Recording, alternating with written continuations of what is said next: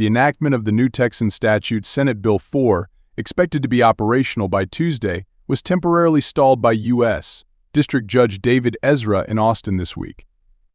The legislation, crafted to provide state law enforcement the power to apprehend anyone suspected of unauthorized crossing on the Texas-Mexico border, now stands inside an accelerating legal challenge. The state of Texas finds itself in the midst of multiple lawsuits, primarily led by the federal government and some immigration-focused nonprofits.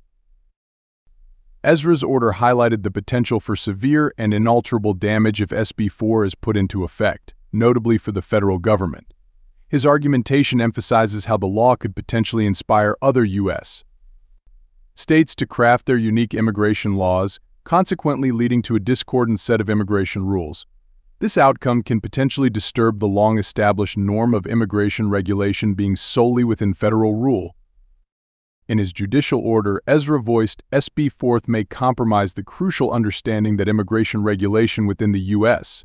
must present a unified front. He argued further that SB 4 could result in the detention and expulsion of immigrants who might qualify for political asylum.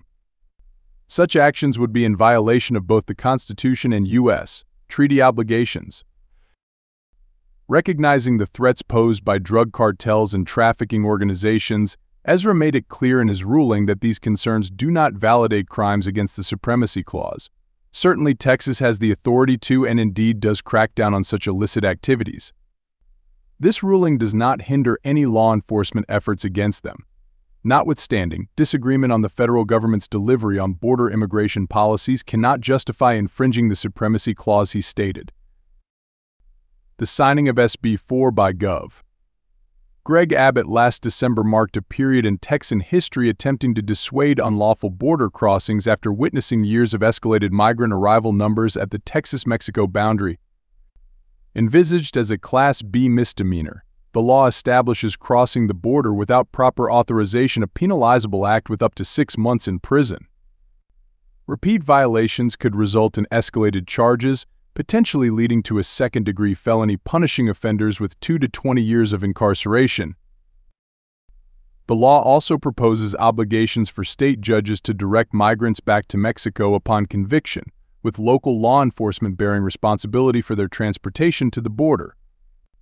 An opportunity is provided for charges to be dismissed if the migrant consents to voluntarily leave the United States.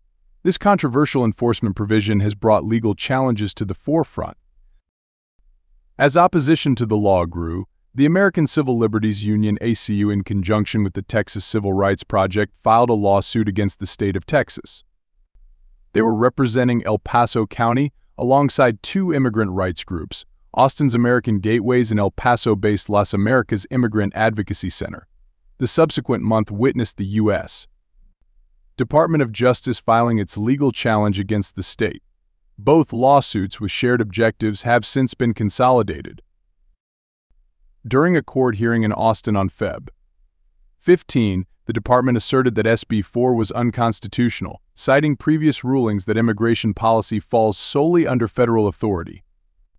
In response, Ryan Walters, the attorney representing Texas, defended the state's stance by arguing the high influx of migrants and the involvement of drug cartels in smuggling signaled an invasion he stated Texas could defend itself within the bounds of Article I, Section 10 of the U.S.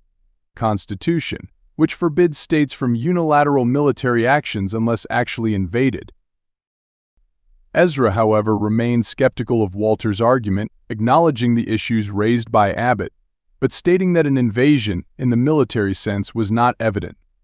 Neither I have detected, nor can the state of Texas make a compelling case for, a military invasion within Texas.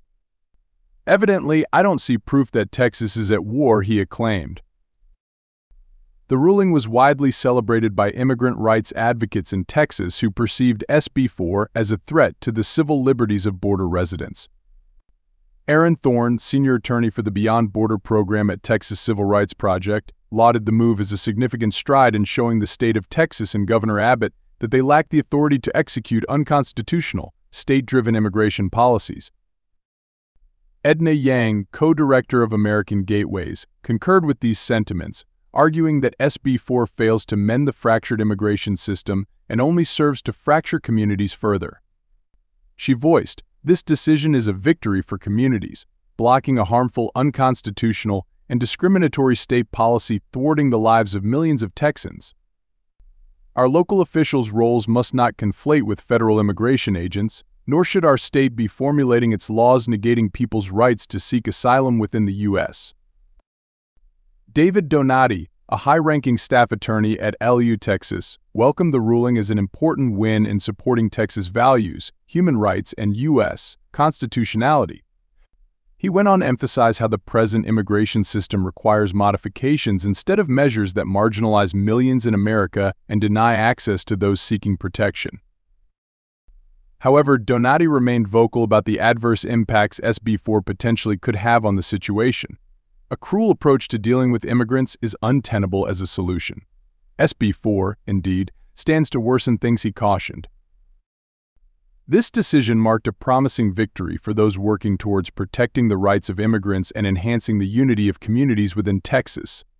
Nonetheless, the battle on immigration policy continues to rage. While a step has been taken towards keeping a check on state-run immigration policies, the complexities associated with immigration legislation will likely continue to fuel deep discussions and fierce disputes. As deliberations continue, the stakeholders, both inside and outside Texas, anxiously await the final decision regarding SB 4. The saga is still ongoing, and it is expected that this progression will remain on the judicial, legislative, and public radar for some time to come as the nation strives to refine its immigration norms. In conclusion, how Texas moves forward from this temporary injunction holds national implications for the broader immigration debate. Regardless of the conclusion reached in the legal struggle surrounding SB 4, the discussions it fuels are an integral part of the national discourse on immigration, characterizing the fine balance between state autonomy and federal authority.